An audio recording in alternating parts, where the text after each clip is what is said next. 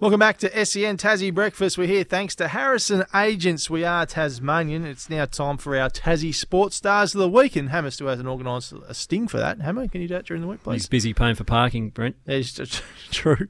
Uh, back in. Uh, let's go to our male sports star of the week. And this week it is Glenorchy playing coach Josh Arnold for breaking the TSL Games record on Saturday with his 238th senior game, 238th senior game for the Pies.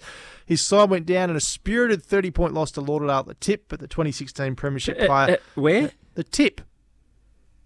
That's that's fair. That's a little bit disrespectful. No, Lauderdale boys call it the tip. Oh, I am a Lauderdale boy. That's the tip, Tim. Mm, Come on.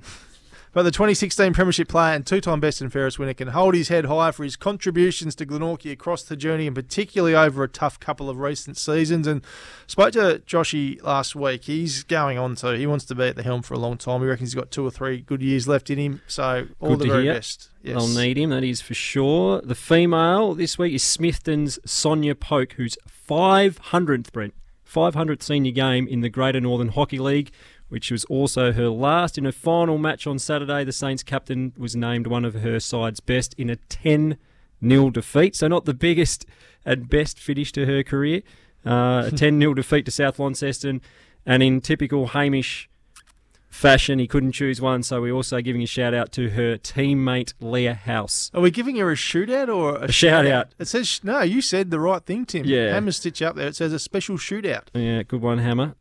To yeah, her housemate, her teammate. Now we are confused. Leah House, who also hung up the boots following her 300th game. Um, so two greats of the competition have retired. He's just Thank changed. you, Hamish. He's just changed it then, like it's going to be fixed now. Like it's done now, Hammer. There's no point in changing. Too late, mate. The junior one goes to Devils forward Jack Jack Dolliver, who kicked five goals against the Calder Cannons on yesterday at KG5, was Mhm. it? Yep. Uh, in his first year in the Devils program, the Clarence product is the second leading goal kicker in the Coates Talent League. He's kicked 26 goals for the season, an average of 2.4 snags a game. And the 19 year old is only one goal behind the current leader, which is the Western Jets, Logan Morris. Very nice.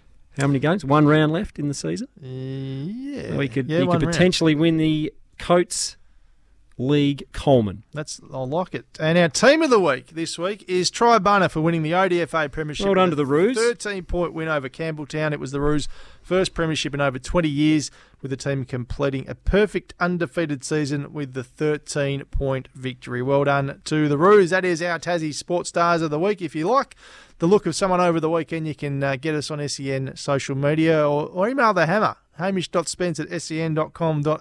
Let us know all about a star performer in Tasmanian sport. We're on our way to another break on the other side of it. The coach of the Tasmania Devils Coates League team, Jeremy Webberley, joins us on the line. Here for Harrison Agents, we are Tasmanian. It's SEN Tassie Breakfast.